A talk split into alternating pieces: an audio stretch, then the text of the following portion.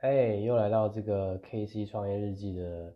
呃第五十二集，我是凯信。那这一集要讲的是说，呃，你有 formo 吗？那 formo 是什么呢？它是 Fear of Missing Out 的缩写，就是说，呃，我们它的定义是什么？就是我们会害怕错失某一个呃机会，或者是一段呃美好的经历，或者是更多时候是一种跟呃，这个朋友社交跟这个社社交之间的这个连接，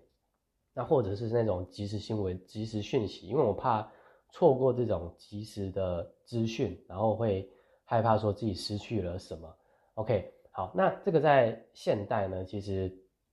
呃，它的这个它不算是一种，应该说它它算病吗？它算症状啊？其实也不太太是，反正像我是觉得，反正像一个人。就是人因为生活习惯而有这种焦虑的产生，就是呃，我们现在因为社交软体就是三那个网络很发达嘛，社交软体也用的很勤，然后加上我们普遍现在每个人手上几乎啦，只要只要是发达那开发中的国家，你每个人手上基本上都有手机嘛，那有手机的话，你就很喜欢去查看那个手机上的这个资讯。就是会害怕错失每一个讯息来，所以你有看有些人就是出去，或者是你跟有些朋友见面嘛，那呃大家可能就是拿手机，每次可可能就是呃这个聚会大部分时间就是拿出手机一直看一直看，或是不时拿出来看，或者就是一直滑一直滑，那就是因为他怕说他错失什么第一手的资讯。好，那这样的症状会造成什么样的影响呢？其实它有很多的缺点。那第一个就是我们会因为呃常常，因为我们常常处于在焦虑的情况中嘛，这让我们没办法去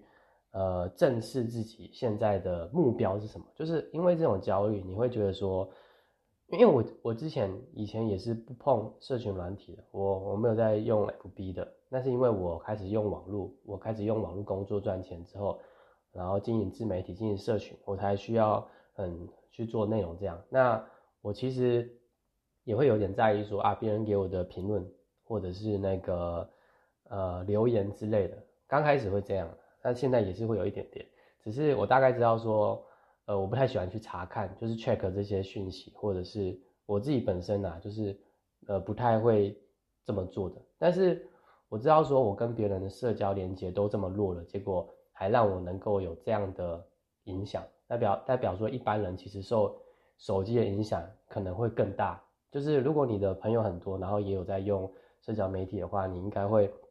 呃，就是很常需要去回复这些讯息，你会觉得说你需要去回复，然后需要去查查看呃朋友的动态动态或者其他什么国家大事之类的。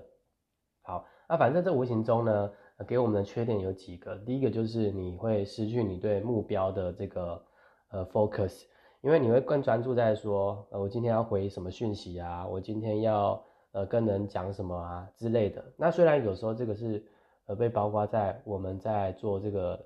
社群上的连接社交的一部分，但是如果你做太多这种讯息的回复，就反而迷失你，呃，就是迷失你的方向，那就等于说你是让很多人去闯入你的生活，没有那种呃掌控权，所以这是第一个缺点。那第二个缺点就是。当我们很焦虑的时候，其实就很容易分心。那分心就是会做不好事情。呃，因为应该这样讲，就是，嗯，因为有这个有这个，就是不断去分析你的东西，所以当我们去碰触一个，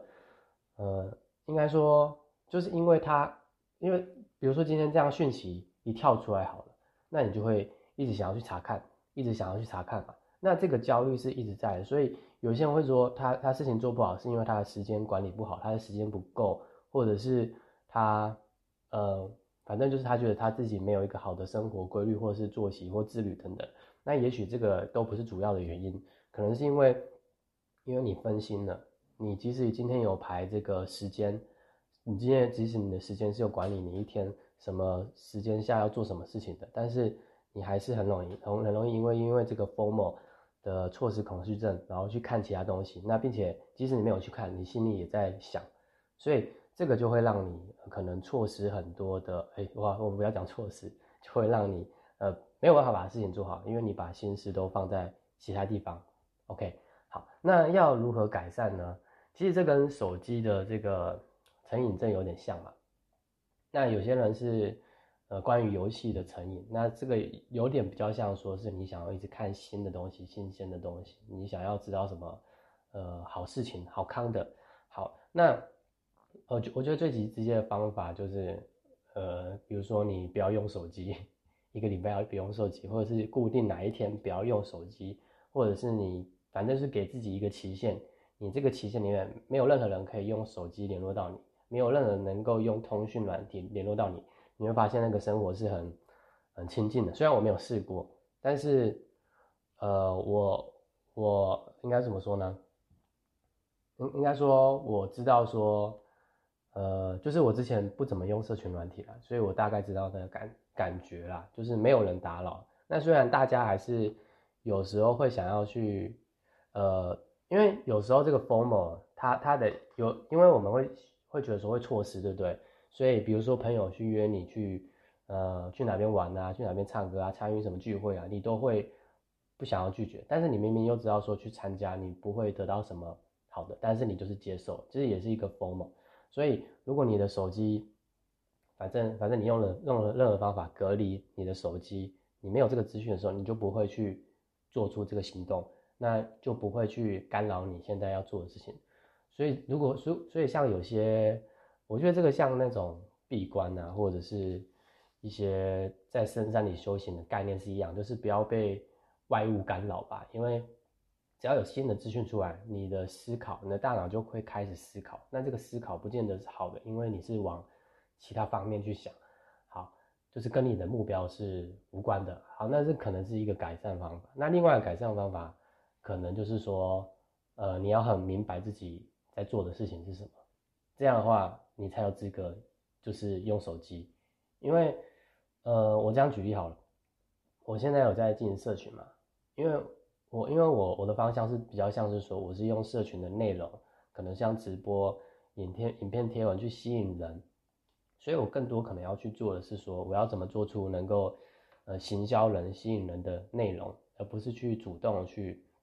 呃联系人，那当然这部分可能也要做一点，也是需要跟人家社交，所以呃这不后面那个主动的主动社交部分可能就不需要做太多，原因是因为呃你跟越多人去谈东西的时候，呃你的焦点其实非常分散，因为每个人的问题都不一样，每个人聊的内容话题都不一样，你没办法知道所有的回应的方向。那如果今天透过行销，它是用筛选的，基本上就很像是这样，呃如果你今天。你跟这个人合得来，你是跟这个人合得来，那你做的内容会吸引到他，那就说这一类的人会被你吸引到，那他们会主动来找你。但如果今天你是呃跟每个人都聊，你什么话题都要参与的话，其实你的内心就是非常乱。对，像我之前就有听到说，呃，如果你要跟一个谈车的，